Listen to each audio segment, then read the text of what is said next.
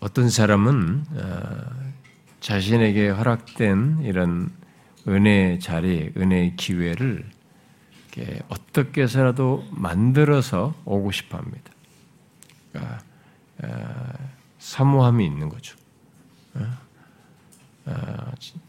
그 사람은 분명히 하나님을 대면하는 것이 자신의 삶에서 중심적인 것이고 영혼의 꼴을 영혼의 양식을 먹어야 자신의 삶을 살고 이 죄악된 세상 그리고 내 안에 솟구치는 이 육체의 소욕, 죄의 유혹들을 이겨 이기며 신자로서 살아갈 수 있기 때문에 더욱 그에게는 이 양식 없이 살 수 없는 자기 자신을 이미 경험적으로 그동안에 지금까지 살아온 신앙의 여정 속에서 충분히 맛보았고 알아왔기 때문에 기회를 만들어서라도 어떻게 해서라도 어, 그 자리를 지키고 어, 그 자리에 나오려고 합니다.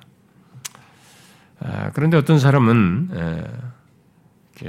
교회를 다니면서도 신앙을 한데도 자신에게 아직까지 이런 자신에게 허락되는 이 은혜의 자리가 어, 선택 가능한 것으로, 그러니까 이게 조절 가능한 것으로 이렇게 여기고 심지어 불편해하기도 해요.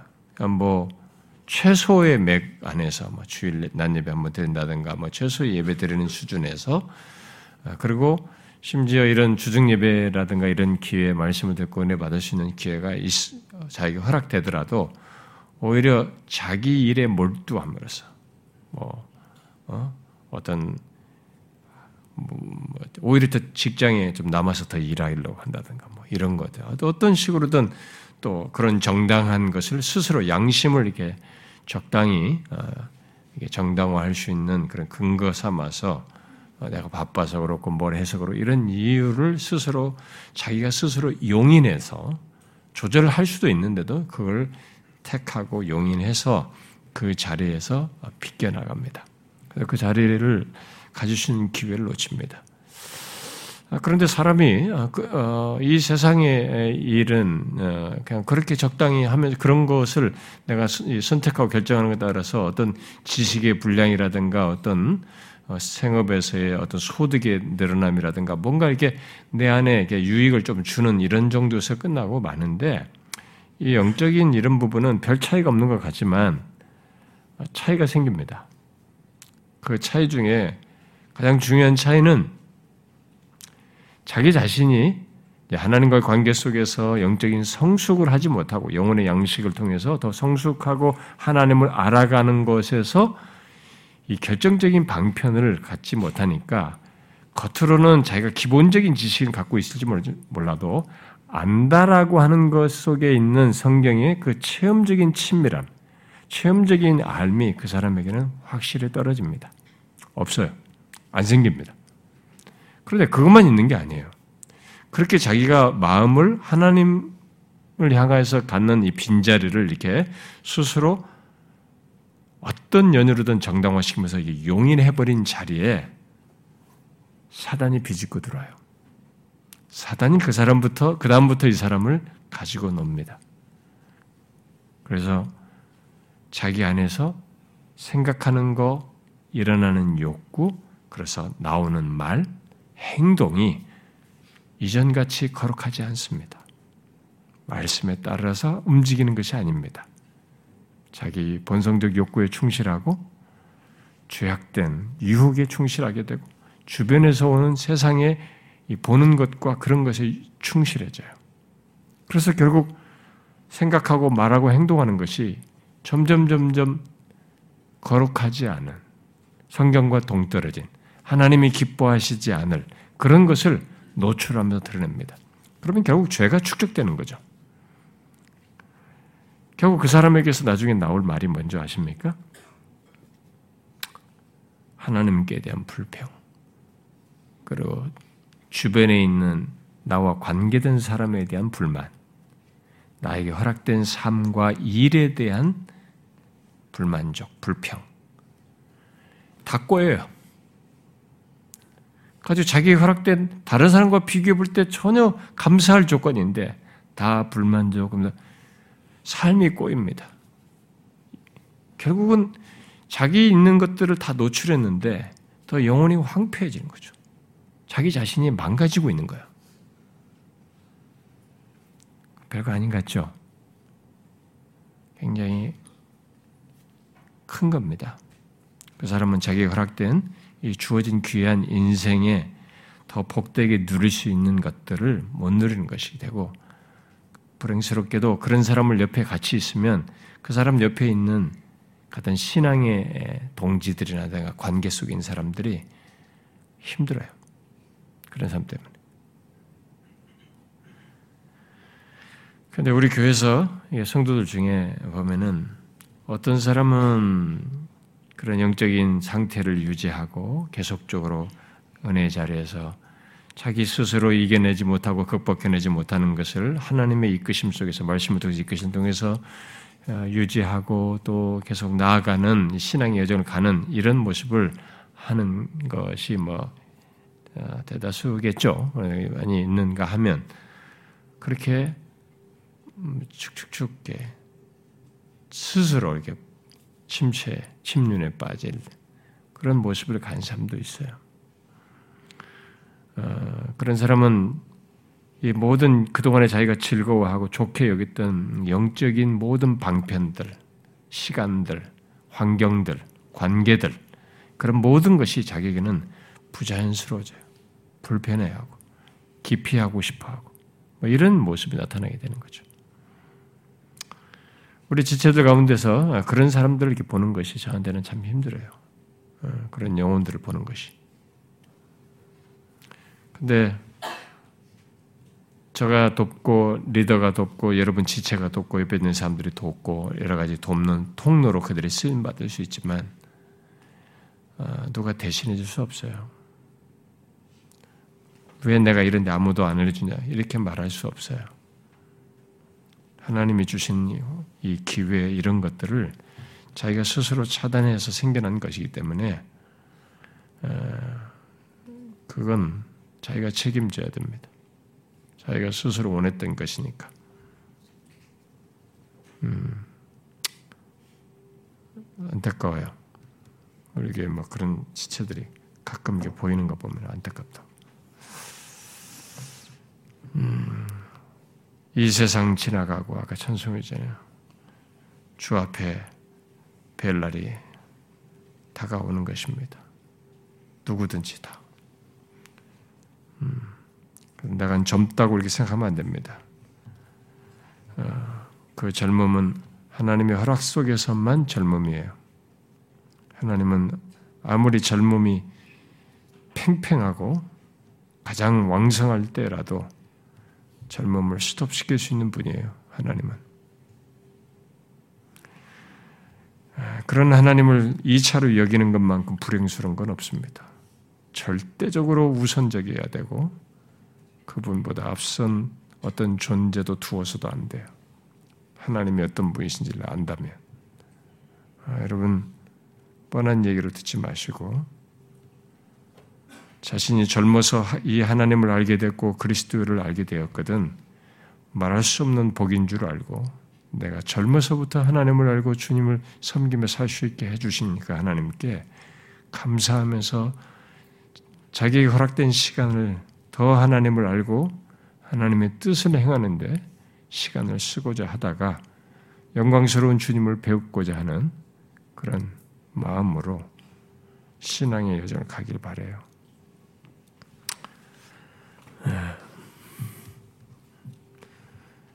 어, 제가 우리 교회 지체들 다 일일이 이게 뭐 직분자들도 1년에 한 번씩 다 면담도 하고 여러분들 중간에도 제가 수요일날 금요일날 주일날 예배 전후로 계속 막 저기 면담하러 찾아오는 사람들을 계속 면담하고 또 어떤 사람은 내가 면담하자고 그래서 면담하고 계속 뭐 여러분들의 상태에 따라서 계속 케어를 하고 이렇게 하지만 어, 어떤 사람들은 아예 자기가 이제 스스로 조절 가능하고 영적으로 잘 하니까 저한테 뭐 오지도 않고 자기가 잘 성숙한 거니까 우리 안 오는 사람이 어, 좀 성숙해서 그렇게 하면 정말 감사하고 좋은 거죠. 근데 어떤 사람은 성숙하지도 않고 문제도 있는 문제 자기가 문제점도 가지고 있는데 어, 도움도 뭐 구하지도 않고 오히려 마음을 닫고 또 이렇게 그런 것에 대해서 같이 얘기하고 뭐 얘기해봐야 뻔하지 뭐 똑같은 얘기지 뭐 어쩔 수 없이 내가 상태가 달라질 것 아닌데 이렇게 단정적으로 판단하면서 그럴 그런 주님께서 주시는 이 섭리 속의 도구들조차도 어, 놓치고 갖지 않는 그런 사람도 있는 것이 너무 아쉬워요. 그러지 마세요. 여러분들에게 언제든지 그런 필요가 있거든. 뭐 뒤에서 다른 소리 하지 말고 어, 다른 소리 할 바에는 찾아와서 얘기하고 같이 알고 기도하고 어, 여러분들에게 필요로 한 유익과 도움도 얻을 수 있기를 바라고 저 아니라도 다른 사람을 다른 사역자든 다른 리더를 통해서 하셔도 되고 필요하면 저에게도 언제든지 그렇게 하셔서 어, 유익과 도움을 얻을 수 있기를 바래요. 음. 자, 음, 우리 어, 이 계속되는 내용 로마서의 귀한 내용 중에서도 어, 로마서에서의 8장이 어, 특별히 이게 어, 참 굉장히 귀한 내용들로 가득 차 있는데 그렇게 로마서 전체에서 보석과도 같은 이 8장을 우리가 살피는 중에 어, 이제 끝자락에 이르게 되었습니다. 음, 상대적으로 로마서 8장을 하면서 좀 뒤로 갈수록 또 진행 속도를 늦춰가면서 8장을 어, 살펴왔는데 음, 그 내용 중에서도 이게 어, 절정에 해당하는 부분이 이제 우리가 오늘부터 살피려고 하는 그 어, 이제 31절부터 39절이고 그 중에서도 제일 마지막 부분에 우리가 이르게 됐습니다. 어, 우리가 31절부터 39절은 앞에서부터 말해온 예수 그리스도를 믿는 신자의 확실함, 구원의 확고함, 하나님께서 우리를 끝까지 구원을 확신, 보증하시는 구원의 확신과 관련된 뭐 또 흔히 뭐 어, 성도의 견인으로도 은근히 어, 흔히 말하기도 하는 뭐 그런 내용들로 가득 찬 그런 내용의 연결선상에서 28절부터 30절에서 이미 말한 것 같은 우리 그리스도인의 그런 확고한 구원을 누구도 흔들 수 없는 이 구원을 어, 말한 것을 이렇게 이제 뒤에 질문 형태로 31절부터 말하면서 어, 이런 위치에 있는 우리를 누가 응? 대적하며 고발하며 정죄하고 그 사랑에서 끊을 수 있느냐라는 이런 질문들로 쭉 대답할 수 없는 질문들을 다섯 개의 질문을 하고 있는 거죠. 그 중에서 우리가 이제 마지막 질문, 어, 이제 이 8장 안에서도 최고의 절정에 해당하는 이 마지막 질문을 이제 오늘 우리가 아, 다음 시간까지 살피도록 하겠습니다. 아, 우리가 지금 읽는 이 31절부터 39절, 어, 그 중에서 특별히 마지막 질문에 해당하는 35절부터 39절은 우리가 언제 들어도 우리 영혼에 유익이 되고 우리 영혼을 이렇게 소성케 하는, 힘있게 하는, 확신을 갖게 하는 어, 그런 내용이죠.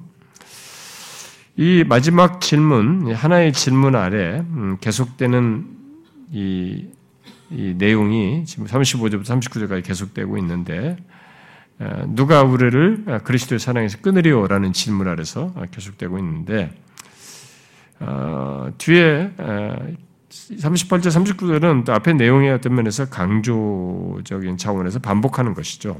음?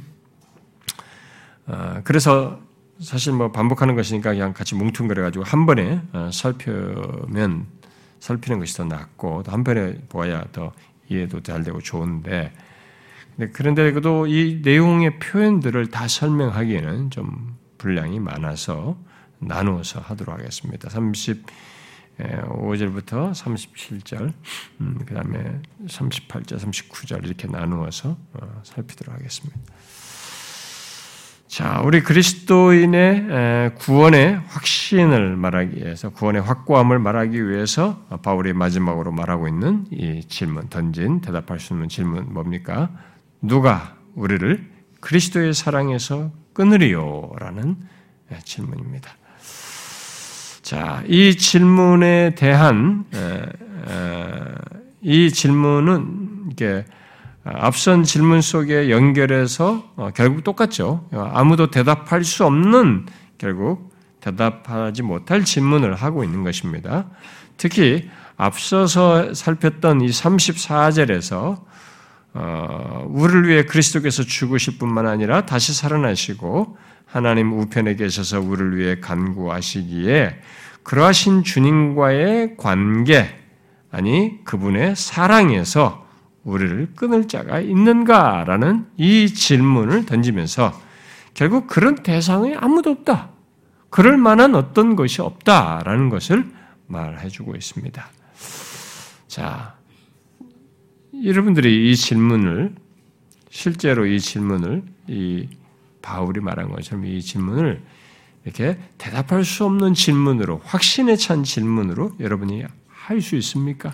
하십니까? 한번 생각해 보세요. 음, 중요한 질문입니다. 여러분들이 예수를 믿잖아요. 그래서 어떤 상황이 처하게 된단 말이에요. 여러 가지 힘든 상황, 뭐, 또, 뭐, 갈등할 상황, 하여튼 여러분들의 인생에 굉장히 위기스러운 상황을 처한다. 그런 조건에 있을 때, 누가 나를 그리스도의 사랑에서 끊으리요? 이렇게 말할 수 있습니까? 말하십니까? 그냥 듣지 마시고 이 내용은 그런 실제성을 가지고 지금 얘기를 한 거니까 예수 믿는 사람으로서 내가 이렇게 말할 수 있느냐 이렇게 말할 수 있을 만큼 그렇게 확신을 갖고 있느냐 아무도 그리스도 사랑에 날 끊을 수 없다라고 말할 수 있느냐 그런 확신을 가지고 있느냐라는 거예요. 어떻습니까? 가지고 있습니까? 예배당에서 찬송 부르면서 찬송과 가사로서가 아니라 처절한 삶의 현장에서 그런 조건에서 그렇게 할 수 있느냐라는 거예요. 무례하고 너무 삶이 맨날 다른 책밖에 도는 것 같고 권태롭고 또 어떤 때는 너무 힘들고 외롭고 고통스럽고 고난스럽고 어쨌든 내가 나의 삶의 조건에 다양한 삶의 조건에서 나로 하여금 의문을 품게 할 수도 있는 그런 조건이 있을 때 누가 나를 그리스도의 사랑에서 끊으리요? 나는 그런 사람인데 라고 말할 수 있느냐라는 거예요. 그러하십니까?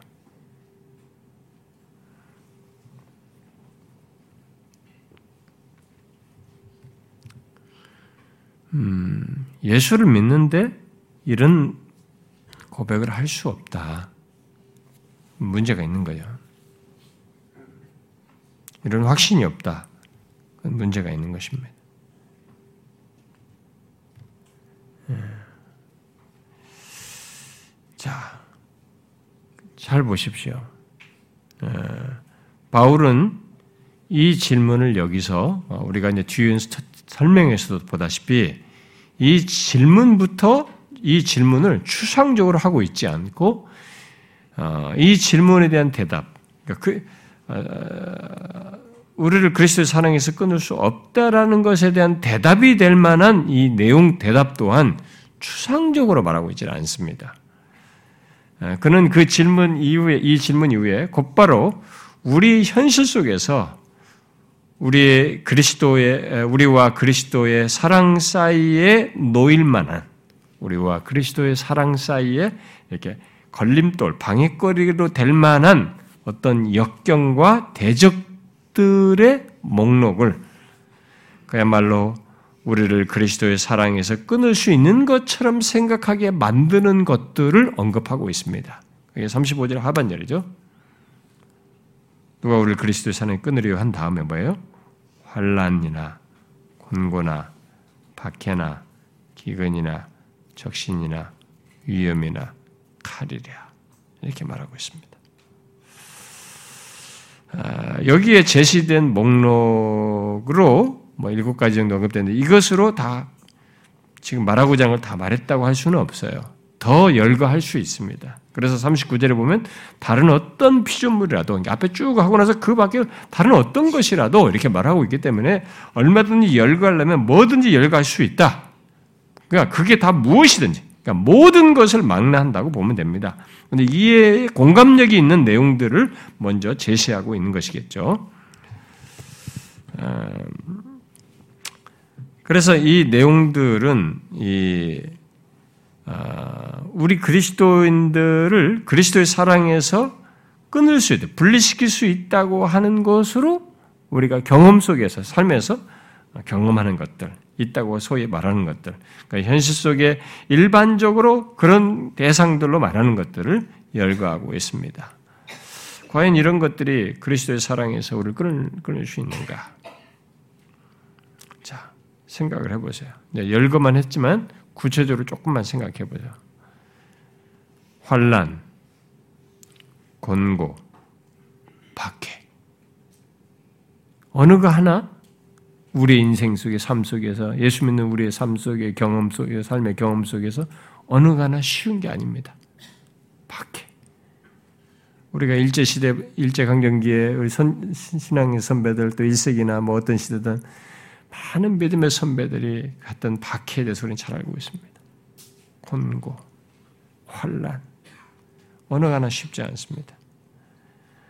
이, 이, 이 먼저 이 세 가지는 예수 믿는 자들의 삶 속에서 흔히 경험하는 것으로 성경에서 자주 언급되는 용어들이에요. 그러니까 그렇게 자주 언급된다는 것은 이게 신자들의 삶에서 아주 친숙하게, 친숙하게 나오는, 경험하는 것들이라고 하는 것을 시사해 줍니다.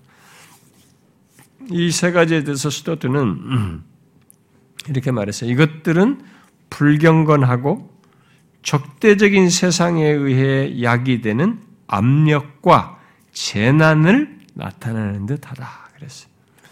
그렇다면 바울은 불경건하고 적대적인 이 세상이 우리에게 가하는 압력과 재난으로서 환란이나 곤고나 이런 박해가 아, 우리들에게 분명히 신자들에게 있는데 문제는 과연 그런 것들이 우리를 그리스도의 사랑에서 끊을 수 있는가?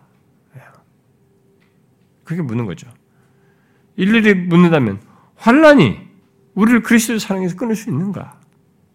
곤고가 우리를 그리스도의 사랑에서 끊을 수 있는가? 박해가 우리를 그리스도의 사랑에서 끊을 수 있는가? 이 세상이 우리에게 가는 어떤 압력이든지 우리에게 가는 어떤 재난이든지 그런 것들이 우리를 그리스도의 사랑에서 끊을 수 있는가? 라고 묻는 것이죠.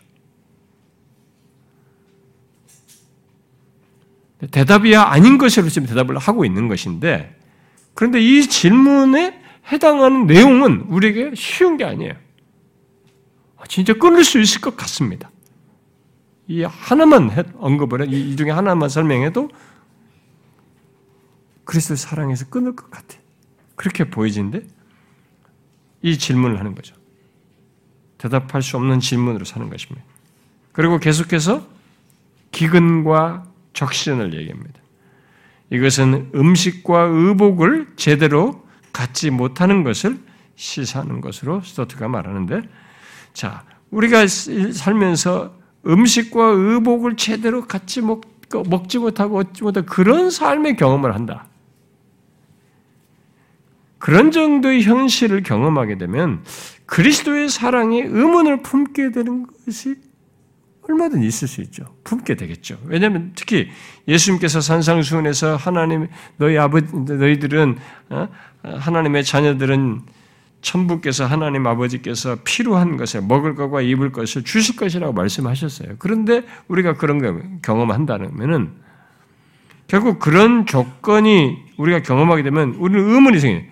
과연 그리스도의 사랑을 내가 그리스도에 끌어진 거 아닌가? 그런 조건은 그리스도 사랑에서 그, 그런 조건을 통해서 내가 우리를 그리스도의 사랑 사랑으로부터 끊을 수 있는 것처럼 여겨집니다. 우리가 그런 우리가 지금 배가 뭐 못 먹어서 오히려 절지 너무 많이 먹어서 이게 다이어트 하냐고 그렇지 이런 실제 경험을 하고 있을 때는 아 우리에게 의문의 얘기죠. 이게 진짜 하나님의 사랑이 있는 거야. 내가 이런 조건에다 그리스도의 사랑을 받는 것인가? 이런 것들이 마치 그리스도의 사랑을 끊을 수 있는 것처럼 여겨질 수 있는 거거든요. 그리고 더욱 강력한 강력한 것이 뒤에서 언급되죠. 그럼 위험과 칼입니다. 여기 어, 위험은 어, 스토트 말대로 죽음의 위험성을 말하고 그냥 단순 위험이 아니라 죽음의 위험성을 말하고 여기 칼은 죽음을 체험하는 것을 말한다고 할 수 있습니다. 칼은 당시의 칼은 어, 이 사람을 쳐서 찔르든 쳐서도 죽이는 거냐. 사형 집행을 하면 그걸 내리쳐서 죽이는 것이고 누가 우리를 상의하기 위해서는 그걸 가지고 그게 뭐 아, 악인이 쓰든 간에 악인이 우리를 향해서 발휘하면 그 칼을 가지고 우리를 어떤 식으로든 쓰는 것이고 뭐 대, 전쟁에서 쓴다면 대적이 쓴다면 어떤 식으로든 나를 대적하는 자가 쓴다면 그건 나를 찌르기 위한 것이고 어쨌든 이 칼은 여기서 보면은 진짜 죽음을 체험하는 것이 된 거죠. 죽음으로 내모는 도구로서 어, 언급이 되고 있는 것이죠. 그러므로 그런 극단적인 순간과 경험, 이게 그런 시험을 겪게 될 때, 그야말로 어떤 경우는 순교까지 당하는 거잖아요. 칼에서 치잖아요. 칼로 쳐서 죽이지 않습니다. 이렇게 순교를 당할 처지에 놓이는 것이 우리를 그리스도 사랑에서 끊을 수 있는가라고 묻는 겁니다. 순교를 당할 것이면 그리스도 사랑이 끊어지는 거 아니야? 근데 이거 여기서 묻는 거예요, 지금.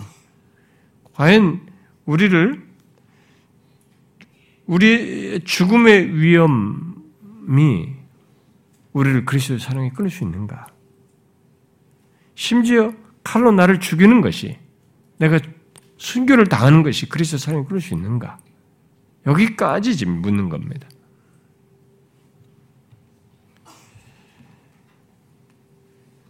대답은 물론 아니다는.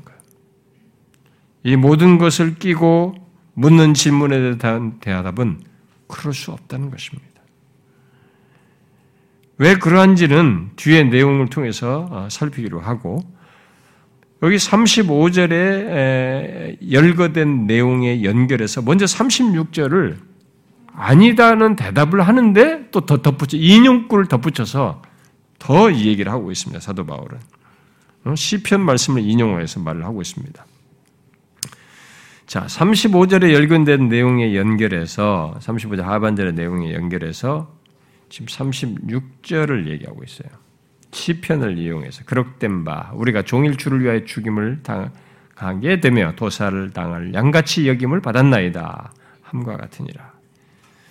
자, 왜 이 35, 왜 이, 지금 여기 36절에 이런 시편을 여기에 35절의 내용에 연결해서 인용하는 것입니까? 바로 이 35절 하반절에서 열간 것들을, 그런 내용들은 이미 구약 시대에도 경험하고 있었던 거예요. 다시 말해서 그리고 지금 이 편지를 받는 이 동시대의 사람들에게도 지금 해당되는 로마의 신자들, 현재 예수 믿는 신자들에게 다시 말해서 모든 시대의 하나님의 백성들이 경험하고 있는 것이다라고 하는 것을 여기서 말해주는 거죠. 인용을 해서 먼저.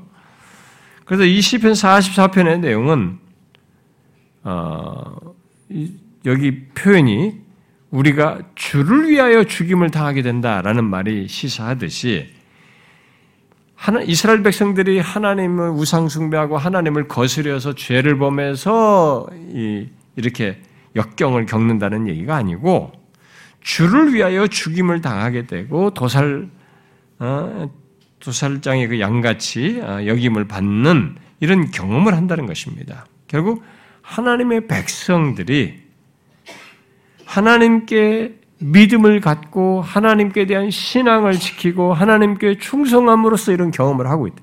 그런 식의 경험은 앞서서도 있었어요. 그러니까 지금도 있고 계속 있다는 것을 여기서 연결해서 이 인용을 통해서 말을 한 거죠.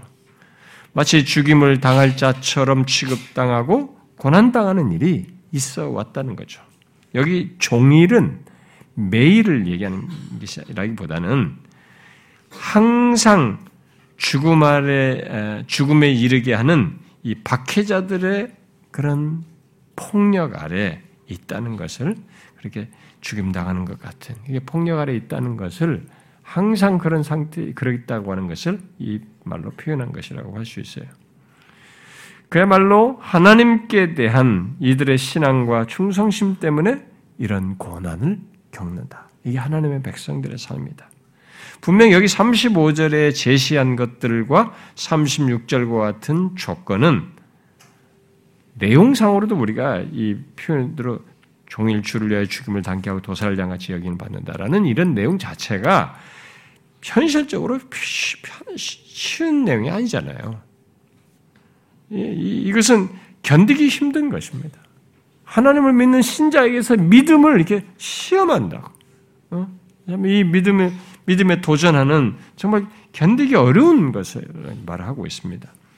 그럼 앞에서 말한 대로 바울은 이런 내용을 지금 어, 전혀 모르고 그냥 이론적으로 그리스도의 사랑에서 끊을 수 없어 그런 것이 있어도 상관없어 이렇게 하면서 가볍게 이런 경험 세계를 열거하는 것은 아니고 이미 이 로마서를 쓸 때쯤에 바울은 여기 언급된 것 이상의 경험을 했어요.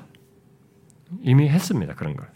우리가 그렇다고 하는 것을 여러 군데서 쭉 간간히 나오지만 집중적으로 그런 묘사가 나오는 곳이 있어요.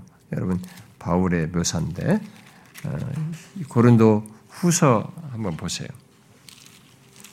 고린도후서 11장에 그게 좀 집중돼 나오죠.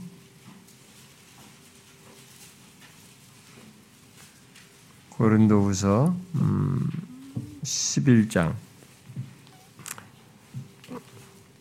음, 23절부터 어, 한번 좀 끝절까지 한 절씩 교독해서 읽어봅시다. 23절부터 한 절씩 그들이 그리스도의 일꾼이냐 정신없는 말을 하거니와 나는 더욱 그러하도다. 내가 수고를 넘치도록 하고 옥에 갇히기도 더 많이 하고 매도 수없이 맞고 여러 번 죽을 뻔하였으니 유대인들에게 40에 하나 가만매를 다섯 번 맞아 세번 태장으로 맞고 한 번 돌로 맞고 세 번 파선하고 일주일을 깊은 바다에서 지냈으며 여러 번 여행하면서 강의 위험과 강도의 위험과 동족의 이방인의 위험과 신의 위험과 광야의 위험과 바다의 위험, 거디 형제 중에 위험을 당하고 또 수고하고 애쓰고 여러 번 자지 못하고 줄이며 목마르고 여러 번 굶고 춥고 헐벗었노라. 이외 일은 고사라고 아직도 날마다 내 속에 눌리는 일이 있어. 곧 교회 누가 약하면 내가 약하지 아니하며 누가 실족하게 되면 내가 애타지 아니하더냐 내가 부득불 자랑할진데 내가 약한 것을 주 예수의 아버지 영원히 찬송할 하나님이 내가 거짓말 아니하는 것을 아시느니라 다메섹에서 아래와 왕의 고관이 나를 잡으려고 다메섹 성을 지키다 가십시다 나는 광주를 타고 들 창문으로 성벽을 내려 그 손에서 여기에 언급된 이런 내용을 다윗은 다 경험했어요. 여기 뭐 40에 한 대 가만 매 이거 한 번 맞으면 우리는 등짝에 다 살점이 나가고 아마 힘들었 우리는 뭐 견디지 못할 겁니다. 근데 그것도 몇 번이에요. 위험 속에서 항상 살아요. 여기 위험이라고 생명의 위험, 죽음의 위험에 해당하는 걸 뭐 항상 무슨 위험, 무슨 여러 가지 있는데 다 죽음이 도사는 위험들입니다. 그런 위험들을 달고 살았어요. 그리고 이 편지를 받는 로마 사람들도 유사한 어, 지금 여기 열거한 같은 이런 고난을 앞서서 구약시대 사람뿐만 아니라 지금도 이 편지 수신자들도 로마 사람도 그런 비슷한 고난을 겪고 있었을 것입니다. 그렇기 때문에 여기 17절부터 고난, 뭐, 영광 위해서 고난받는, 고난 얘기를 지금 쭉 앞서 17절부터 해왔잖아요. 그래 해왔을 것입니다. 특히 이 로마의 성도들은 이제 얼마 후면, 잠시 후면은 네로가 등장하지 않습니까? 이, 이 네로의, 아니, 네, 네로의 그, 이 발작적인 그런 행동을 하지 않습니까? 네로가, 어, 이 결국 크리스천들을 어, 불쏘시개로 쓴 거죠. 이 가로등 어? 횃불로 쓰는 거죠. 불태워서. 그렇게 이들 중에는 이 로마의 수신자들 중에는 결국 로마에 남지 않고 떠나지 못하고 남아 있다가 그렇게 해서 죽임 당한 사람도 분명히 있었을 거란 말이에요. 그 뒤로. 그러니까 이게 신들에게 있는 것이에요. 여기서 말한 35절 하반절과 36절의 내용은 이 땅에 예수 믿는 사람들의 경험 세계 속에 있는 거예요, 실제로. 아, 이 같은 역경은 그래서 이 이후도 멈추지 않았죠. 1세기에서 멈추지 않고 모든 세대에 거쳤습니다. 여러분 뭐 종교육 당시 종 아니 종교육 이전에도 계속 각 복음이 전파되는 그 지역이 있었지만 청교도 당시에 뭐 그 뒤로도 각 지역마다 그렇고 지금도 무슬림 지역 같은 데도 그렇죠. 우리나라도 처음 복음 들어왔을 때 일제 강점기 있다나 이렇게 계속 그랬죠. 마찬가지면 계속 있는 거죠. 그래서 바울은 사도행전 14장에서 하나님 나라에 들어가려면 많은 환란을 겪어야 한다 이렇게 말했어요. 어, 당시 그 이고니아인가요? 거기 있는 그 사람들에게 복음을 전해놓고 하나님 나라에 들어가려면 많은 환란을 겪어야 한다. 이게 예수 믿는 사람. 하나님 나라에 속하고 나서부터 우리에게 생겨나는 일이란 말이에요. 바울은 여기 35절부터 어, 36절의 이런 기록들, 내용들을 어, 우리들이 예수를 믿기 때문에 또 구원받는 백성으로 이 세상을 살기 때문에 겪을 수 있다는 것을 말하고 있는 것입니다. 아, 이존 스타트는 음, 오늘날 이 상대적으로 육체적인 고난을 그런 박해라든가 육체적인 고난 이런 것을 겪지 않는 아, 우리 같은 오늘날 우리 같은 이 그리스도인들에게 여기 35절부터 39절의 이런 내용을 읽을 때는 시편의 아니 히브리서의 11장의 어, 믿음의 사람들에 대한 언급을 하면서 뒷부분에 말하는 그 내용을 병행해서 읽어라. 읽어야 된다. 이렇게 말을 했어요. 실제로 우리가 어, 그, 그래야 되는 이 내용과 함께 같이 병행해서 읽, 읽기, 읽어야 할 그런 내용을 담고 있죠. 여러분 한번 히브리 11장 한번 보세요. 그 히브리 11장에 그 무명의 신자들 얘기 나오지 않습니까? 무명의 믿음의 사람들. 음. 그 11장 35절부터 음, 39절 한번 35절부터 음, 아니 아니 어, 35절부터 39절을 한번 같이 읽어봅시다. 시작. 여자들은 자기의 죽은 자들을 부활로 받아들이기 합니다. 또 어떤 이들은 더 좋은 부활을 얻고자 하여 심한 고문을 받되 구차히 풀려나기를 원하지 아니하였으며 또 어떤 이들은 조롱과 채찍질뿐 아니라 결박과 옥에 갇히는 시련도 받았으며 돌로 치는 것과 톱으로 켜는 것과 시험과 칼로 죽임을 당하고 양과 염소의 가죽을 입고 유리하여 궁핍과 환란과 학대를 받았으니 이런 사람은 세상이 감당하지 못하느니라. 그들이 광야와 산과 동굴과 토굴에 유익하니라. 이 사람들은 다 믿음으로 말미암아 증거를 받았으나 약속된 것을 받지 못하였으니 음. 여기 나온 것처럼 어, 얘들은 진짜 어, 굉장한 고문 박당하고 조롱 당하고 채찍질 당하고 옥에 갇히고 돌로 치고 톱으로 켜서 몸이 두동강이 나는 뭐 이런 끔찍한 경험을 한 거죠. 어, 믿음을 가진 것 때문에. 아, 에, 그러나 바울이 여기서 어, 제기하는 질문은 그런 고통과 불행과 상실이 우리 그리스도인들을 그리스도의 사랑에서 과연 끊어낼 수 있느냐? 라는 질문과 함께 그럴 수 없다는 거예요. 이런 모든 것, 이런 극심한 이런 것들조차도 우리들을 그리스도의 사랑에서 끊을 수 있느냐? 그 질문하면서 사실 없다고 말을 하는 거죠. 네, 로이존스 목사 같은 경우는 음, 제가 이, 이 부분을 읽다가 좀 이렇게 좀 약간 다른 각도에서 얘기를 하더라고요. 어, 극심한 고문과 형극을 겪다가 넘어지는 문제와 맞물려서 이 사람이 이제 어, 성도의 견인에 초점을 맞추고 해석을 하다 보니까 그런 차원에서 이 본문을 이해하니까 예, 그런 고문과 형극을 겪다가 넘어지는 문제까지 이 질문을 연결해서 어, 해석, 연결해서 해석을 하더라고요. 그러면서 그 내용 중에 이런 말을 했어요. 사도가 제기하는 질문은 우리들이 이 모든 것을 어떻게 참아낼 수 있는가 하는 것이다. 이제 뭐 이게 막 굉장한 극심한 고난과 형극이죠. 어, 우리가 이런 환란을 받고 어쩌다 실족하여 타락되어 있는 자신을 발견할 수도 있는 것입니다.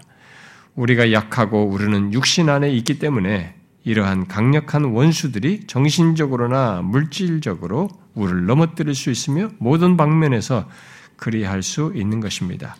1세기에 살던 그리스도인들에게 그러한 일이 일어났습니다. 그것은 다시 오늘날 우리들에게 해당이 되는 것입니다. 아마 이 순간에도 쇠뇌 공작이라는 것으로 알려진 과정에 굴복할 수도 있습니다.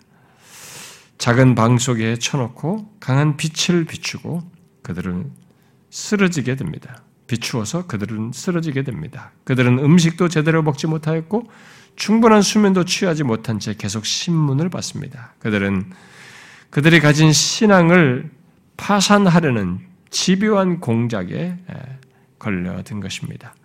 그 모든 것을 어떻게 막아낼 수 있습니까?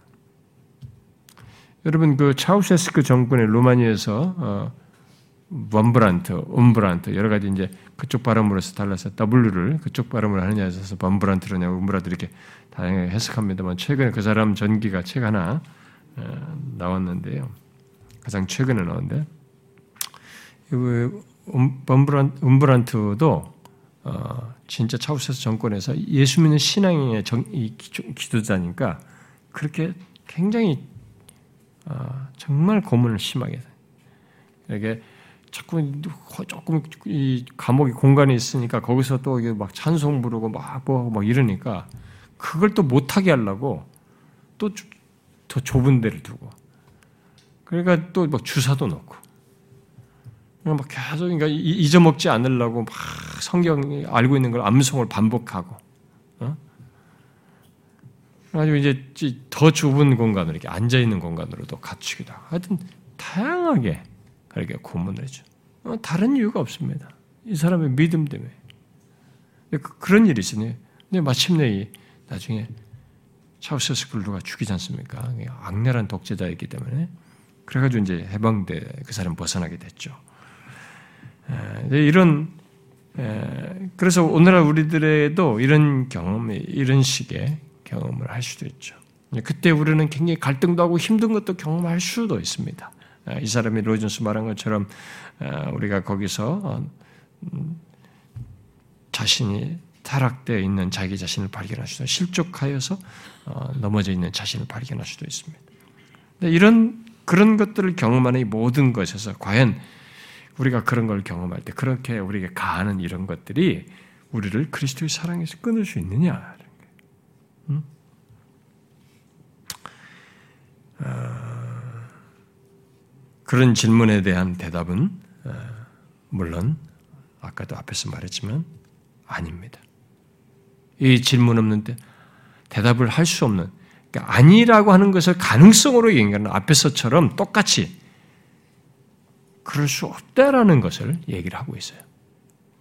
끊을 수 없다는 게 어떤 그런 것이라 할지라도.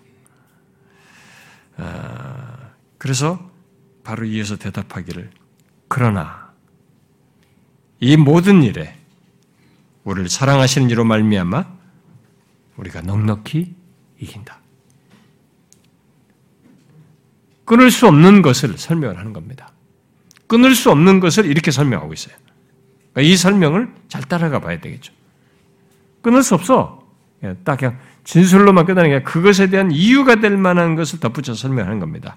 여기 그러나는 헬라어의 그러나에 해당하는 말이에요. 우리가 헬라에서 그러나로 많이 쓰는 그 어, 접속사입니다. 어, 접속사인데 이게 아, 앞에서 말한 것을 부정하여서 지금 이 말을 쓰고 있습니다. 그래서 영어 번역 성경 중에는 이것을 그렇지 않다로 번역했어요. 아니다라로 이렇게 번역하기도 했습니다. 의미상으로는 그 말이에요. 예, 그런 의미상으로 그런 말입니다. 그래서 지금 아니다 하는 거죠.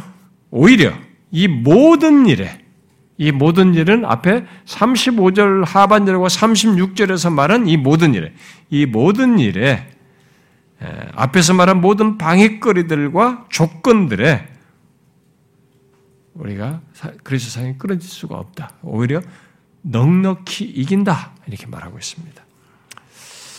자, 질문하겠습니다. 여러분들은 이 말이 사실인 것을 알고 있습니까? 사실로 알고 있습니까? 이 모든 일에, 지금 30절 하반절과 36절에서 말한 이런 조건, 이런 모든 우리를 사랑, 우리와 그리스도의 사랑 사이의 중간에 걸림돌로 놓는 이 모든 일에서 우리가 넉넉히 이긴다는 것을 알고 있느냐는 거예요. 그렇다는 것을 충분히 알고 있는가? 묻는 것입니다. 아, 예수를 믿어도 이런 걸 모르고 예수 믿는 사람, 이런 걸 생각지도 않고 믿는 사람, 그래 교회는 다니지만 어려우면 자기 능력을 발휘하고 자기 생각하고 자기 판단하고 자기가 하고 거기서 안 되면 쓰러지고 넘어지고 감정이 폭발하고 이렇게 살아가는 정도의 수준의 신앙생활은 이 사람은 진짜 아주 먼 겁니다. 아, 진짜 이 사람이 회심한 사람이면 그렇게 돼서는 안 돼요. 그건 아주 초입에서 이제 뭘 몰라서 예수 믿기 시작해서 조금 초기 단계라고나 볼 수는 있을까? 예수 믿는 사람은 결국 여기서 이유와 함께 말하는 이 사실을 알아야 합니다. 그렇다는 것을 충분히 알아야 돼. 이 모든 일에 우리가 넉넉히 이긴다는 것을 알아야 됩니다. 아, 실제 경험으로 어떻게 되냐? 이 경험 이 뒤에서 실천적으로 경험 세계 속에서 갖는 그 내용에 앞서서 그렇다고 하는 이 내용을 먼저 알아야 된다. 충분히. 이것이 사실이라는 걸 충분히 알아야 되는 거죠. 그러니까 그런 모든 조건, 그런 방해들에 대해서 방해들에 대해 우리들이 넉넉히 이긴다. 이 말은 무슨 말이에요, 그러면? 이런 모든 일에서 우리들이 넉넉히 이긴다는 것은 무엇을 말합니까? 아, 이것은 머레의 말대로 일단은 최상급의 승리를 강조하는 것입니다. 아, 곧 그런 모든 조건, 특히 36절과 같이 죽임당하는 조건에서도 확실히 이긴다. 이 말이에요. 넉넉히 이긴다는 것은 확실히 이긴다는 것입니다. 아, 자, 이게 무슨 말이에요, 그러면? 응?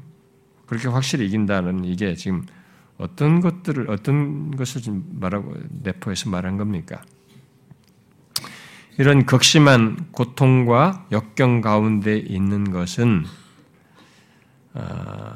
우리가 아는 상식으로는 아니 앞에서 말한 것처럼 환란을 당하고 배고프게 되고 또 심지어 위험에 처하고 맨날 아까 그 고린도서 11장처럼 사도 바울이 그렇게 당하는 상황들, 많은 박해를 받는 상황, 그리고 심지어 순교를 당하기까지 하는 어떤 앞선 믿음의 선배들 어, 그런 것들은 패배가 아니냐. 우리는 이렇게 생각해요. 아니 넉넉히 이긴다니. 그게 패배지 무슨 이김이냐. 우리 이렇게 질문이에요, 적입니다. 어, 실제로 예수 믿는 우리들이 어, 그동안 겪어왔던 일이나 예수 믿는 것 때문에 우리가 어, 조롱을 당하고 막 무시당하고 내가 더 약자인 걸로 여겨지고 그런 경험들을 우리가 하기도 하죠. 음, 그리고 역사 속에서 믿음의 선배들 순교당하는 이런 모습들은 패배로 보입니다. 실제로 패배처럼 보여요. 그리고 그렇게 그런 일을 집행하고 가는 사람들, 폭력을 행하고 박해를 하고 우리에게 어, 희롱을 하는 이런 일들을 하는 그 가해자들, 그, 그, 그들은 우리를 약자로 보죠. 그러니까 이기고 있다라고 생각하죠, 당연히. 자기가 이기고 있기 때문에 이 사람을 죽인다고 생각하고 그렇게 생각을 합니다. 그러나 바울은 여기서 그런 식의 우리가 가지고 있는 생각과 다른 정반대의 얘기를 하고, 그걸 지금 패배로 얘기를 하지 않고 그와 반대로 믿음을 지키며 고난당하는 것을 넉넉히 이기는 것으로 곧 완전한 승리로 어? 확실히 이기는 것으로 얘기를 하고 있습니다. 어, 물론 대적자들의 계획이 결론적으로 좌절되고 우리들이 궁극적으로 승리하여서 월계관을 하나님의 멸류관을 받는다 무슨 의의 멸류관 무슨 멸류관을 받는다는 이런 의미, 미래적인 의미로서도 승리를 하나 넉넉히 이긴다는 말을 쓸 수 있는데 지금 여기 시제는 현재 시제를 쓰고 있어요. 그러니까 이런 죽임당하는 것 같은 조건에 있는데 넉넉히 이긴다는 거예요. 그러니까 궁극적으로 우리가 이기는 것, 그두 말할 것 없고, 그때 가면은 대적들의 계획이 다 좌절되고 이게 한 것이 다 명확하게 드러나니까 그래서 결국 우리가 결론에 하나님께 쓰는 그 멸류관 이런 멸류관을 쓰는 어? 이런 것으로 있게 되니까 당연히 승리하는 것으로 언급하는데 여기서는 지금 현재 시제로 얘기하는 거예요. 그러니까 이 승리를 현재부터 어, 모든 일에서 갖는다라고 얘기를 하고 있는 것입니다. 그러니까 그 어떤 역경에서도 심지어 죽음에 이르게 하는 대적을 만날 때에도 모든 일에서 모든 조건에서 승리한다는 거예요. 무슨 말이에요? 이해가 되십니까 이게? 너무 이게 이론적인 사실성이 떨어진 그런 얘기를 억지로 지금 말하는 것 아닌가 이렇게 질문이 되기 될 수도 있겠어요. 어, 믿을 수 없다고는 생각을 가질지도 모르겠습니다. 그러나 바울은 이것이 사실이다. 그래서 최상급의 승리로 넉넉히 이긴다는 이런 말 확실히 그렇다. 이긴다라는 말로 하고 있습니다. 어떻게 그런 일이 가능한가? 그것은 우리 지금 그 본문에서 얘기다시피 초월적인 이유 때문에 그런 거죠. 초월적인 요인 때문에 그런 거죠. 머리가 말한 것처럼 초월적인 요인이 없다면 불가능한 얘기예요. 이, 이 지금 넉넉히 이긴다는 얘기는 가당치도 않는 얘기입니다. 여기, 그러나 여기 37절에서 말하는 대로 그러고도 남는 초월적인 요인이 있다고 분명히 밝혀주고 있습니다. 그게 뭡니까? 우리를 사랑하시는 이로 말미암아요. 이분 때문에 넉넉히 이긴다는 것입니다. 이분 때문에 이 모든 일에서 넉넉히 이기는 일이 있게 된다는 것입니다. 여기 우리를 사랑하시는 이는 누구겠어요? 35절에서 그리스도의 사랑에서 끊을, 누가 끊으려 했으니까 그리스도죠. 음. 그리스도의 사랑 앞에서 말했으니까 우리를 사랑하시는 그리스도는 이는 그리스도를 지금 가리키는 것이겠죠. 음. 바로 이분 때문에 우리가 넉넉히 모든 일에서 이긴다는 것입니다. 아, 이 설명을 위해서 여기 우리가 누구인지를 좀 더 설명할 필요가 있는데 여기 우리는 당연히 35절에서 어, 우리를 그리스도 사랑해서 끊으리요. 예? 또 37절에서도 어, 우리를 모든 일에서 우리를 사랑하시는 이로 말미암아라고 말한 이 우리는 앞에 28절부터 어, 30절에서 말한 그 우리죠. 하나님을 사랑하는 자, 곧 그의 뜻대로 부르심을 입은 자들이고 모든 것이 협력하여 선을 이루는 거예요. 하나님께서 미리 아신 자예요. 미리 사랑하신 자예죠.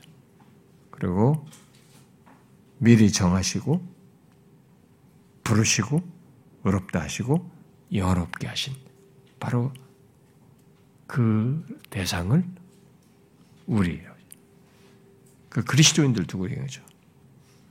바로 그런 28절부터 30절의 조건을 가진 우리들은 모든 일에서 넉넉히 이길 수 있다는 것입니다. 어떻게? 어떻게 그것이 가능하냐?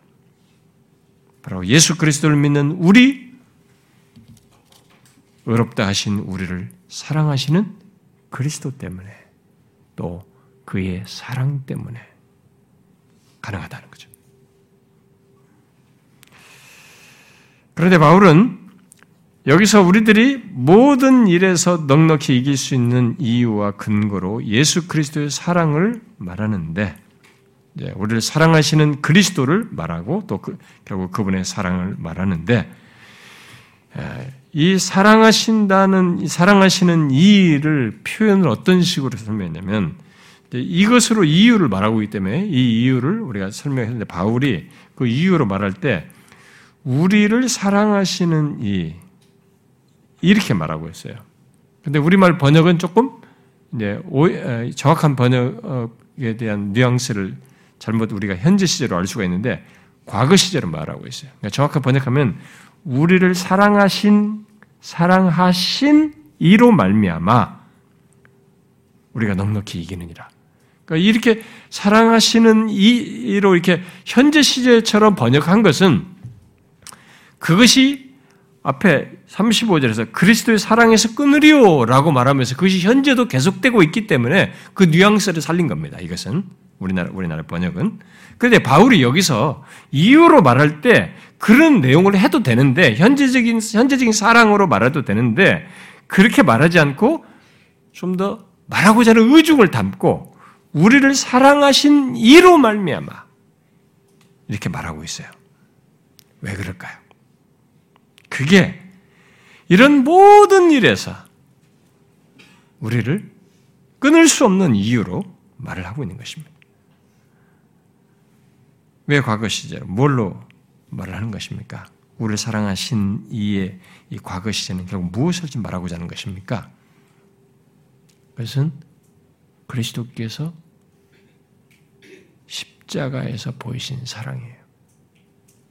자기의 모든 것을 내어준 사랑입니다.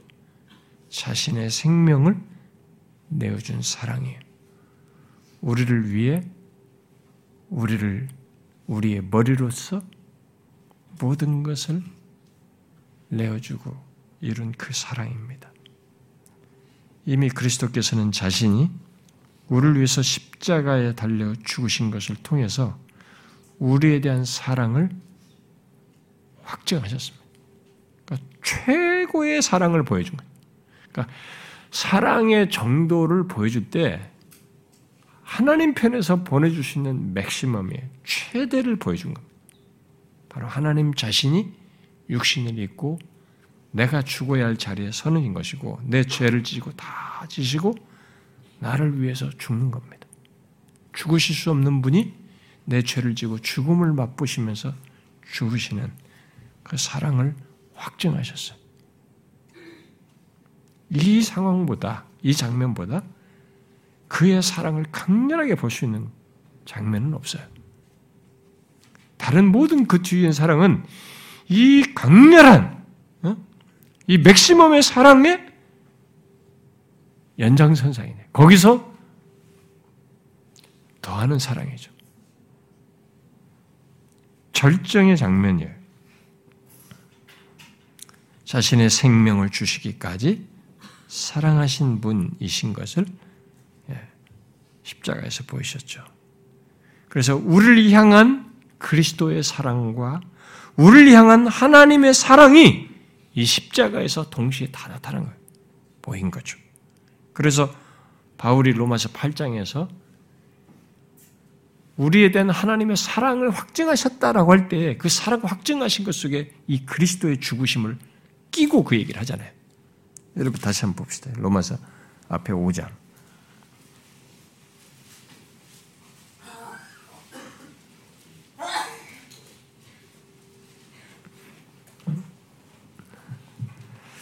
자, 우리가 일단은 6절부터 어 8절, 9절, 10절까지 양 6절부터 10절까지 다 같이 읽어 봅시다. 시작.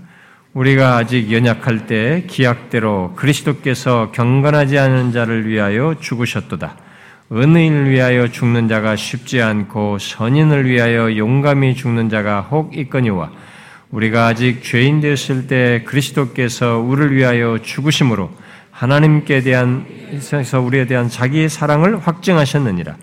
그러면 이제 우리가 그의 피로 말미암아 의롭다 하심을 받았으니 그로 말미암아 진노하심에서 구원을 받을 것이니 곧 우리가 원수 되었을 때 그의 아들의 죽으심으로 말미암아 하나님과 화목하게 되었은즉 화목하게 된 자로서는 더욱 그의 살아나심으로 말미암아 구원을 받을 것이니라. 자, 여기 8절에서 그렇죠. 우리가 아직 죄인 됐을 때 그리스도께서 우리를 위하여 죽으심으로 자, 그리스도께서 우리를 위해서 죽으심으로 이렇게 됐어요. 그렇게 함으로 우리에 대한 사랑을 드러내신 겁니다. 그런데 하나님께서 그렇게 아들을 그렇게 하심으로써 우리에 대한 자기 사랑을 확증하신 거예요. 결국 이 십자가는 우리를 향한 그리스도의 사랑, 우리를 향한 하나님의 사랑의 증표예요. 그걸 절정으로 보이신 겁니다. 그래서 일단 여기서 어떤 것도 우리 이 앞에 여기 앞에 모든 일, 뭐 순교조차도 그리스도의 사랑에서를 끊을 수 없는 것으로 말하는 이 내용에 1차적으로 강조할 때 이유로 이 사랑으로 얘기하는 거예요. 자, 그런 그런 그렇다고 이제 우리가 여기서 우리에 대한 그리스도 사랑이 과거에만 있었다거나 그것으로 끝났다고 생각해서는 안 됩니다. 이 번역도 이제 그런 걸 의역을 한 것인데 이미 35절의 질문이 그리스도의 사랑에서 누가 끊을요? 라고 할 때에 이 사랑은 현재적으로도 지금 계속되고 있고 영원히 계속될 것을 시사하고 있는 것입니다. 그런 영원한 그리스도의 사랑에서 누가 끊을 수 있는가라고 묻는 것이죠. 그래서 지금도 또 앞으로도 영원히 우리에 대한 그리스도의 사랑에서 끊을 수가 없다. 그, 그 그리스도의 사랑은 멈추지 않는다라는 것을 말하고 있는 것이죠. 자, 그럼에도 여기서 모든 일에서 우리가 넉넉히 이길 수 있는 이유와 근거로 그리스도께서 십자가에서 우리를 사랑하신 것을 시사해서 과거 시제로 말한 것은 이 사랑이 우리가 조금 전에 읽었던 로마서 5장 6절부터 10절에서 보듯이 우리가 하나님으로부터 떠나 있던 상태. 그렇죠? 우리가 하나님으로부터 떨어져 있을 때, 죄인 됐을 때, 그렇죠? 우리가 하나님으로부터 떠나 있을 때, 죄인으로 있을 때, 원수로 있을 때, 또 연약한 상태에 처해 있을 때 나타났다는 것을 상기시켜줘요. 이, 우리가 좀 전에 했던 로마서 5장 그렇잖아요. 이 사랑이 우리가 죄인 됐을 때, 아직 연약할 때, 또 원수 되었을 때, 그 아들의 죽으심으로 말미암아 어? 연약할 때 그리스도께서 우리를 위해서 죽으시고 또 우리가 죄인 됐을 때 그리스도께서 우리를 죽으시고 이게 다 뭡니까? 우리가 그런 조건에 있을 때 그리스도의 사랑이 나타났다는 것을 상기시킴으로써 우리의 머리 되시고 아, 이제 이렇게 아, 그건 머리는 이제 나중에 설명하고요. 이렇게 그런 조건에서 우리를 사랑하셨다는 걸 상기시킴으로써 하나님이 우리를 이미 창세 전부터 어, 미리 아시고 또 정하시고 부르시고 의롭다 하시고 영화롭게 하신 우리를 이런 조건에서 이미 내가 감지하고 인지하지 못하는 조건에서도 이미 그런 대상으로서 미리 사랑하시고 정하신 대상을 이렇게 원수였을 때 아직 이런 그리스도의 사랑이 무엇인지를 인지할 조건, 예수를 믿어서 그 인지할 조건이 아닌데도 사랑하셨다면, 그 얘기. 그렇게 사랑하셨다면, 현재 지금 예수를 믿으면서 신앙을 지키는 가운데 실제적으로 그리스도의 사랑을 알게 된 때, 경험하는 이 때는 더욱 확실하지 않느냐. 더욱 확실하다는 정말 모든 일에서 확실하다. 넉넉히 이기게 이기고도 남는다 라는 것을 지금 말해주는 것이죠. 이 과거 시제를 통해서 그걸 얘기해 주는. 과거에도 그랬다며. 응? 우리가 원수였을 때도 그래 했다면. 그렇게 해서 사랑하셨는데. 그러면 현재는 그 그리스도의 사랑을 수혜받은 사람이 그리스도 사 어떤지를 알게 된 사람입니다. 그 사랑을 받고 있는 사람이에요. 그 대상이에요. 그렇다면 지금 이런 박해나 어떤 것이 있다고 해서 그 사랑이 그렇게 해서 자기를 내어주고 생명을 내어준 그 사랑인데 누가 이 사랑의 손을 끊을 수 있겠는가? 끊을 수 없다. 그러니까 여러분 계속 제 얘기를 이 내용을 굉장히 실제적으로 생각하셔야 됩니다. 나에게 실제로 행해지고 있는 그리스도의 사랑을 보셔야 합니다. 행해졌고 그리스도의 십자가에서 자신의 생명을 내가 원수였고 죄인이었고 연약했을 때 아무것도 몰랐을 때 나를 자신의 생명을 주는 사랑을 나타내셨고 그렇게 하셨던 것은 이미 창세전에 나를 미리 사랑하시고 아신 이것을 그때 이미 그런 것을 통해서 나타내신 거예요. 그런데 나는 인지하지 못했습니다. 그때 당시는 예수가 어떤 분인지 몰랐단 말이에요. 그런데도 나를 그렇게 사랑하셨단 말이에요. 그런데 지금 이제는 그 사랑을 알게 된 사람이에요. 근데 그 사랑의 대상이 그 관계 속에, 연합된 관계 속에 있는 사람입니다. 근데 그 사람이라면 이 사랑에서 누가 이렇게 된 사람인데 누가 사랑을 누가 끊을 수 있겠냐, 우리를. 그러니까 이 사랑은 나에게 나타난 사랑이며 현재도 나타나는 사랑이에요. 누구도 끊을 수 없는 사랑이 나를 향해서 있다는 것을 얘기하는 것입니다. 그런 차원에서 여러분들 이것을 실제대로 생각하셔야 돼요. 그러니까 제가 왜 예수 그리스도에 대한 이해가 정확해야 되고 진짜 믿음이어야 믿음으로 예수 그리스도를 알고 믿음으로 보고 믿음의 관계 속에서 가져야 되냐 예수 그리스도 정확히 알고 믿어야 된다고 말을 하냐면 이런 모든 예수 그리스도와 관련해서 우리와 예수 그리스도 관계 속에 있는 모든 사실들, 특별히 그리스도께서 우리에서 행하시고 이루시고 실제로 현재 시제로 하고 있는 것의 실체가 너무 큰데 이 큰 실체를 제대로 알고 누리는 문제와 관련되어 있기 때문에 그래요. 예수 그리스도를 정확히 믿지 않는 사람들은 이런 것들을 거의 인지를 않고 살아갑니다. 예배 행위를 하는 거예요. 교회 오면 찬송과 가사. 아주 간단하게, 단순하게 가사를 감각적으로 찬송, 심지어 찬송 주사도 딴데면 이러면서 찬송하기도 하고, 진짜 산만하게 돼. 그러니까 그게 전부예요. 돌아가면 전혀 그리스도와 상관이 없어요. 모든 걸 내 능력으로, 내 힘으로 살아고, 힘들면 힘들고, 터지면 털리고, 그냥 그거 폭발하고 드러내고, 이게 예수 안 믿어도 하는 사람과 그 소리 똑같이 사는 거예요. 아니에요, 여러분. 지금 이것은 나를 흔들 수 있는 이 세상의 모든 실제 지금 순교라고 하는 순간까지도 이 그리스도의 사랑은 나에게 행해지고 있어요. 이 사랑에서 나를 끊을 수가 없는 것이다라고 하는 걸 말하고 있는 겁니다. 이미 앞서서 그렇게 나타내셨고 지금 현재도 그런 것이에요. 그런 시각에서 여러분들이 보셔야 돼요. 이 내용을. 우리는 그리스도께서 죽임당하는 고난, 곧 36절과 같은 고난을 그분은 직접 당하셨어요. 당하심으로 당하심으로써 우리 된 사랑을 입증하셨습니다. 그래서 우리를 그 사랑으로부터 끊을 만한 것들은 그런 고난은 없다는 것을 이 과거 시제로 말하고 있는 것입니다. 그리스도는 지금도 34절에서 우리가 지난 시간에 보았듯이 우리에 대해서 그 사랑의 증거를 가지고 우리를 위해서 중보하셔요. 그 사랑의 명확한 자신의 생명을 내준, 전부를 준 사랑의 그 증거를 가지고 우리를 지금도 사랑하며 그 사랑을 표현하고 있습니다. 우리에 대한 관계 속에서의 사랑을, 그걸 중보하심으로써. 비록 우리들은 고난을 당하지만 마치 부부 관계와 같이 뗄 수 없는 관계 속에서 그리스도께서 우리를 사랑하심으로써 넉넉히 이기는 결론에 이를 것이라고 바울이 이게 부부 관계를 얘기하는 중에 그리스도와 교회 관계로서 설명을 하지요.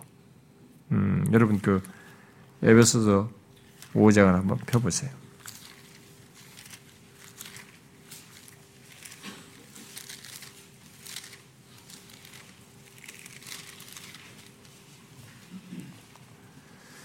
에베소서 5장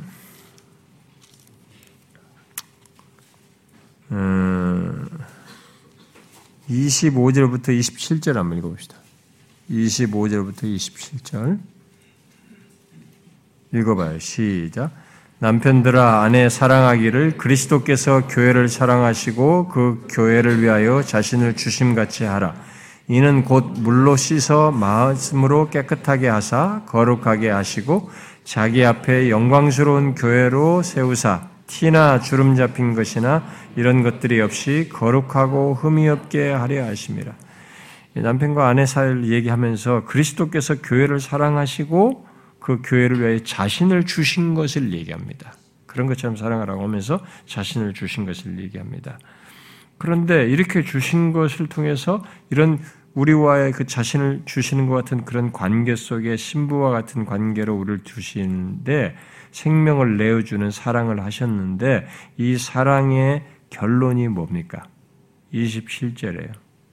자기 앞에 영광스러운 교회로 세우사 티나 주름 잡힌 것이나 이런 것 없이 거룩하고 흠이 없게 하려는 거예요. 그러니까 승리예요. 넉넉히 이기는 겁니다. 이분의 사랑 때문에. 이분과 이렇게 이런 이런 사랑 그분의 자신의 목숨을 내어주는 사랑의 관계로 결합하여서 이게 부부 관계를 가지고 있기 때문에 이 사랑이 그분의 사랑으로 바로 이분으로 말미암아 결론에 이런, 이런 결론이 넉넉히 이기는 결론을 이기게 되는 거죠. 근데 그게 미래만이 아니고 현재 시제부터 그렇게 하시는 거예요. 그런 관계 속에서 사랑으로 넉넉히 이기도록 하시는 거죠. 아, 결국 이, 이, 지금 여기 이 구절에 25절 같은 25절 27절까지 이런 내용은 우리를 그리스도의 사랑에서 끊으려고 하는 모든 것들이 모든 일들이 오히려 우리에게 도움이 된다는 것을 시사해 줘요. 왜냐하면 그런 것들을 통해서 흠이 없게 하는 거죠. 넉넉히 이기는 결론은 결론뿐만 아니라 현재 시제로도 계속 이기면서 우리가 거룩하고 흠이 없게 하려고 하는 어떤 그런 일들이 진행되는 거죠. 오히려 유익이 된다는 거죠. 그런 차원에서 계속 우리는 이기는 거예요. 여러분들 중에 어떤 사람은 이런 사실이 지금 이런 오늘 본문의 내용, 로마서 이런 내용이 여전히 의문을 가질 수도 있어요.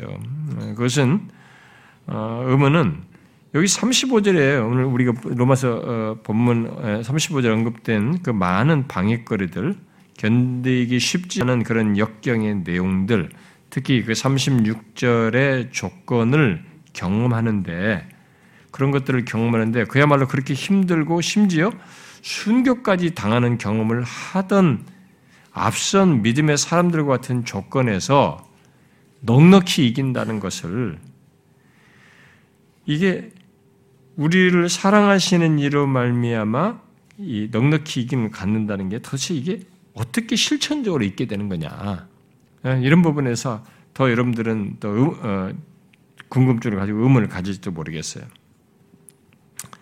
그것은 이제 에베소서 같은 말씀에서도 목숨을 내준 사랑을 하지만 이게 사랑으로 이제 부부 관계로 설명하듯이 어, 이것은 어, 현재 시대로 넉넉히 이기는 것까지 이런 것이 우리에게 나타나는 것은 그리스도와 우리의 연합으로 설명할 수 있어요.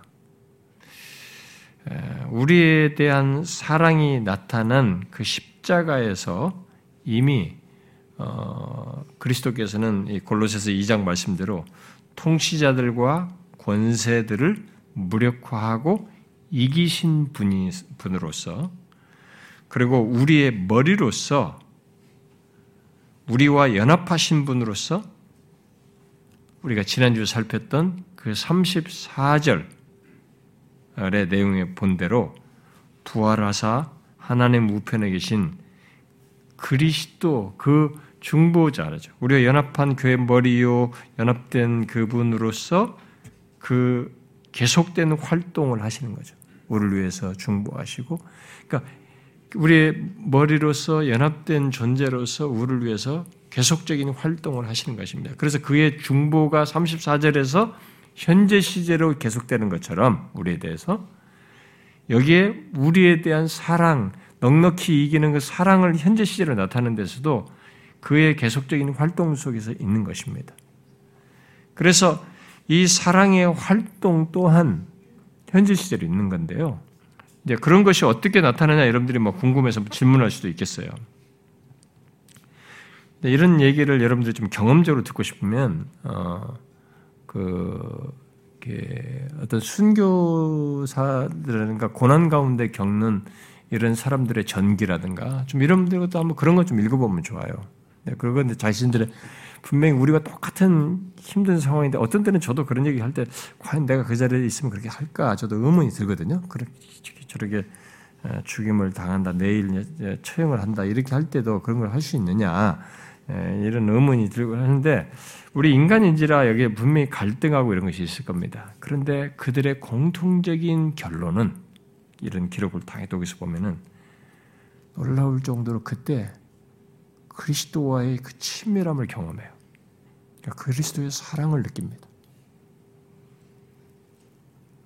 아, 그런 고백을 하게 되는 것이 나는 어떻게 가능한지 잘 모르겠어요. 그런데 성령께서 그들 안에서 어떤 감화 감동하시는 이런 정도의 수준을 넘어서서 그리스도께서 어, 우리들에게 자신의 사랑을 직접 이렇게 알게 하시고 나타내시는 것을 알게 하시는 그런 경험을 그들에게 하게 하는 것이 아닌가 저는 그렇게 생각이 됩니다.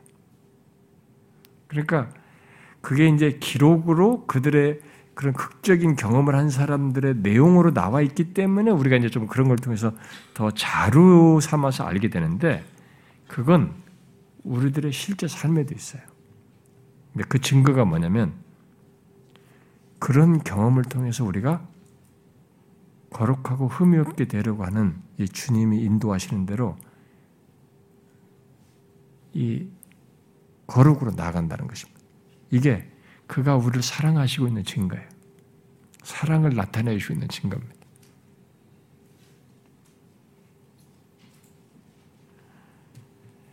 아, 여러분과 제가 우리가 로마서 앞에 8장 17절부터 쭉 봐왔던 내용을 아, 연결해서 이것도 연결해서 생각을 해야 되는데요. 이게 지금 고난과도 관련된 고난 고난에 대한 내용이잖아요. 근데 우리가 이미 어, 17절에서 우리는 그리스도와 함께 영광을 얻기 위하여 그리스도의 고난도 함께 받아야 된다라는 것을 봤습니다. 그렇죠? 우리가 그와 함께 그리스도와 함께 영광을 받기 위하여 고난도 함께 바로 그리스도의 고난에 함께 받아야 한다. 네, 그렇게 얘기한 거죠. 자, 이 말은 우리가 이 17절의 이 말은 우리가 이미 영광에 이르신 그리스도와 함께 영광에 이르는 것을 기정사실화하고 있어요. 음? 예수 믿는 사람은 그래서 우리가 이미 앞에 에베소서 2장 말씀으로 하늘에 안침받은 것도 그리스도와 연합 속에서 그가 우리의 머리 되신 것으로서 어, 얘기를 하는 것이에요. 그래서 우리가 영, 영광에 이르신 그리스도와 함께 영광에 이르는 것을 기정사실화 하면서 그렇게 되기, 그게 이르기 위해서 우리도 지금 현재 그리스도와 함께 고난을 받아야 된다. 이렇게 말하고 있어요. 자, 결국 우리의 고난과 영광에는 우리 독립적인 어떤 것으로서 갖는 것이 아니에요.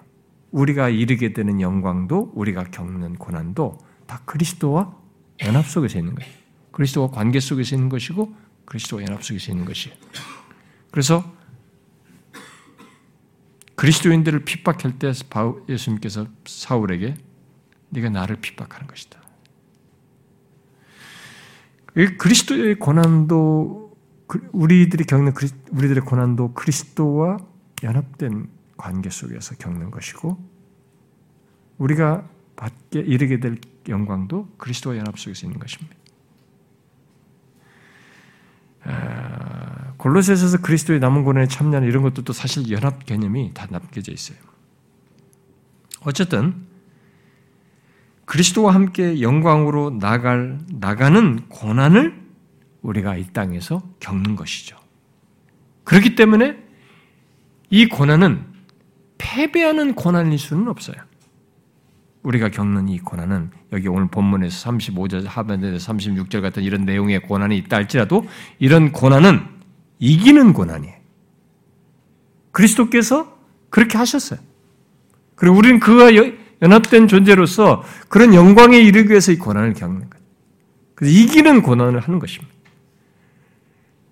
그래서 이 고난이 있다고 해서 이 고난 때문에 우리 그리스도의 사랑에서 우리가 끊어진다든가 그리스도 분리된다. 이런 일은 성립될 수가 없어요. 우리가 경험적으로 그렇게 생각을 할 수 있어요. 내가 하나님 그리스도 사랑이 끊어졌는가 보다. 나 이렇게 고난 당하는데 하나님이 나를 사랑하지 않는가 보다. 그리스도께서 나를 버리셨나 보다. 이렇게 생각은 했을 수 있지 몰라도 그리스도의 사랑, 하나님 편에서, 그리스도 편에서는 끊어진 게 아니에요. 내가 그렇게 생각할 뿐이지. 그렇게 되지가 않습니다. 우리, 우리와 연합하신 그리스도 때문에 바로 그리스도와의 관계 속에서 우리는 그가 이루신 영광이 이르게 될 것이고 이 고난도 그리스도께 겪으신 것 같은 고난을 겪는데 이것은 이기는 고난을 당하는 경험하는 거죠.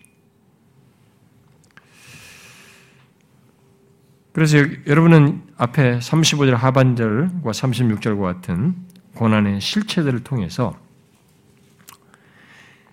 이런 고난을 내가 겪는다고 할 때 우리는 그런 고난의 실체들을 통해서 자신이 그리스도와 연합되어 있는 것을 확인할 수 있어요. 내가. 어? 예수 믿는 사람들은 이런 고난의 실체들 통해서 내가 아 내가 그리스도와 연합된 사람이구나.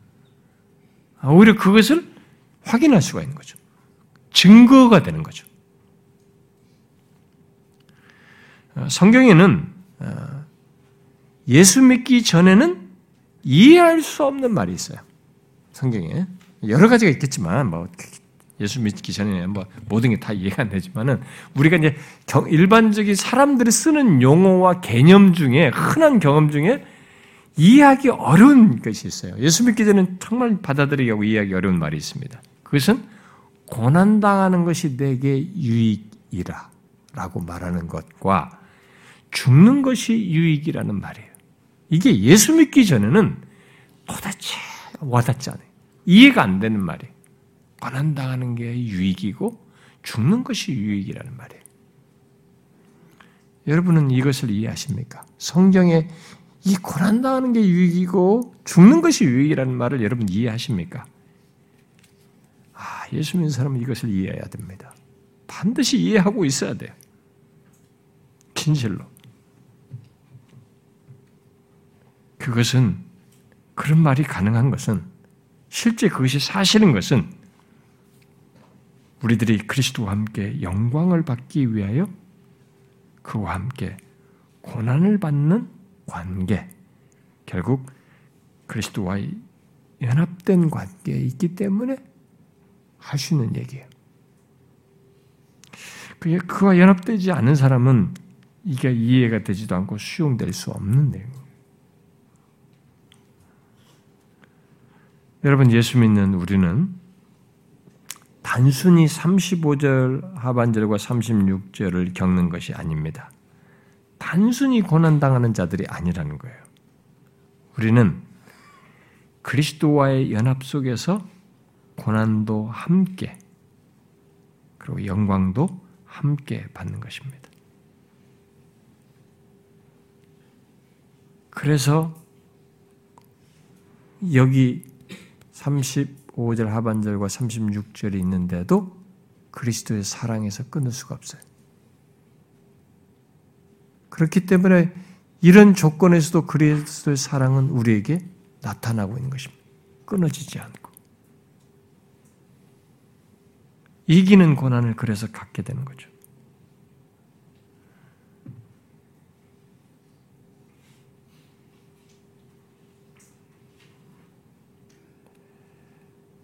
그래서 여기 넉넉히 이긴다는 것은 이, 이것을 현재 시제로 말한 것은 바로 그런 내용이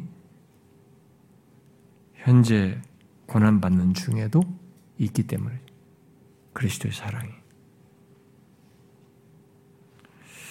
그런 경험을 바울은 아, 일생 중에 자기도 계속 경험해 온 사람인데 당시 그런 고난을 겪던 고린도 교회에 아, 이 얘기를 했죠. 고난 속에서 함께 하시는 그리스도를 시사하는 말을 그들에게 하죠. 음, 한번 좀 이, 이 부분을 좀 읽어봅시다. 뒤에 고린도 후서 좀 한번 보세요.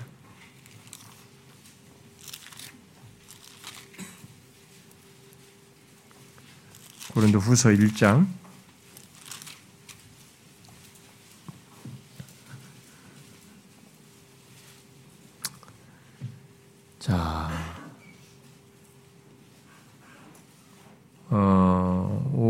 5절 5절인데 일단 5절 6절도 같이 읽어봅시다. 시작. 그리스도의 고난이 우리에게 넘친 것 같이 우리가 받는 위로도 그리스도로 말미암아 넘치는도다. 우리가 환난 당하는 것도 너희가 위로와 구원을 받게 하려는 것이 우리가 위로를 받는 것도 너희가 위로를 받게 하려는 것이니 이 위로가 너희 속에 역사하여 우리가 받는 것 같은 고난을 너희도 견디게 하는 여러분 5절에서 그리스도의 고난이 우리에게 넘친 것 같이 우리가 받는 위로도 그리스도로 말미암다. 그러면 여기에 우리가 받는 이 고난이 그 고난 자체로 끝나는 게 아니에요. 우리가 받는 고난에는 뭐가 있는 것입니까? 그리스도로 말미암은 위로가 있는 거죠. 이것은 끊을 수 없는 그리스도의 사랑의 간섭이에요. 그리스도의 사랑의 역사인 것입니다. 이게 바울이 이 자기와 함께한 일행들이 경험한 것이고 이들에게도 지금 얘기하는 것이죠.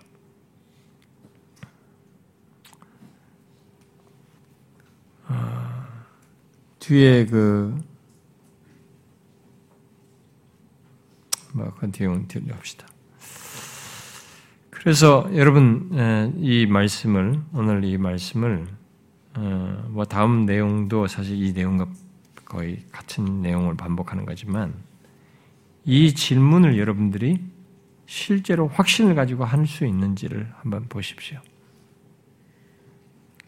진실로 그리스도의 사랑을 그리스도의 사랑에서 어떤 것도 나를 끊을 수 없다라고 말할 수 있는지 그게 강력한 시험, 박해, 권고, 환경의 열악함, 환란, 심지어 죽을 것 같은 그런 조건에서도 그래도 그리스도의 사랑에서 나를 끊을 수 없다. 여러분 우리가 굳이 뭐 순교를 당하지 않는다 할지라도 나는 임종의 순간을 맞을 수 있는 거잖아요. 그 임종의 순간에도 우리는 그리스도의 사랑에서 나를 끊을 수 없다. 이 죽음조차도 뒤에 나오잖아요, 나중에. 네? 38, 39절에 사망이나 생명 나오잖아요. 죽음도 나를 그리스도 사랑해서 끊을 수 없다. 이렇게 말할 수 있느냐는 거예요. 말할 수 있네. 그러니까 항목으로 말할 수 있는 이 세상의 경험, 존재하는 모든 대상들 여러분 앞에 다 열거하더라도 그 어떤 것이도 그리스도 사랑이 끊을 수 없다. 당신이 나에게 뭐라고 말해도, 당신이 나를 어떻게 정죄하고, 이 세상이 나를 뭐라고 해도, 그리고 나를 죽인다 해도, 그것도 그리스도 사랑에서 나는 끊을 수 없다. 이렇게 말할 수 있느냐는 거예요. 여러분 그런 사랑을 아십니까?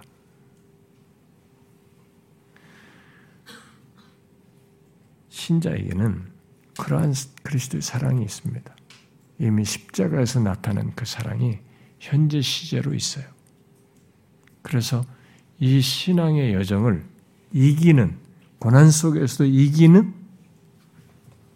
삶의 여정을 가는 것입니다. 그런 모든 것을 이기면서 하나님 주님과의 관계를 지속하면서 가는 것입니다. 어때요? 여러분들은 이렇게 확신 있게 말할 수 있습니까? 예수 그리스도를 정확히 모르면 말 못하겠죠. 억지로 이 세뇌시키라는 얘기가 아니잖아요. 이런 실체가 있잖아요. 우리를 사랑하신 이로 말미암아죠. 우리를 사랑하신 이가 있어야 되죠. 우리를 사랑하신 분인 걸 알아야죠. 그리스도가 그런 분이신 것에 대한 확신이 있어야 되겠죠. 그 사람이 말할 수 있는 거죠. 무엇도 그의 사랑에서 나를 끊을 수 없다. 예수 믿는 사람은 그 사람입니다. 예수 믿는 사람은 그런 사람이 창세전에 미리 사랑하신 것으로 끝나지 않습니다. 그리스도께서 죽으시고 십자가에서 나타낸 사랑으로 끝나지 않아요. 현재 시제로도 그리스도의 사랑은 우리에게 끊을 수 없는 것으로 나타나는 것이죠. 바울은 너무 놀라운 얘기를 합니다. 그래서 그리스도의 구원은 너무 확실하다. 그 얘기하는 것입니다. 이 사실을 실제로 믿으며 자신의 삶 속에서 확인할 수 있기 바랍니다. 기도합시다.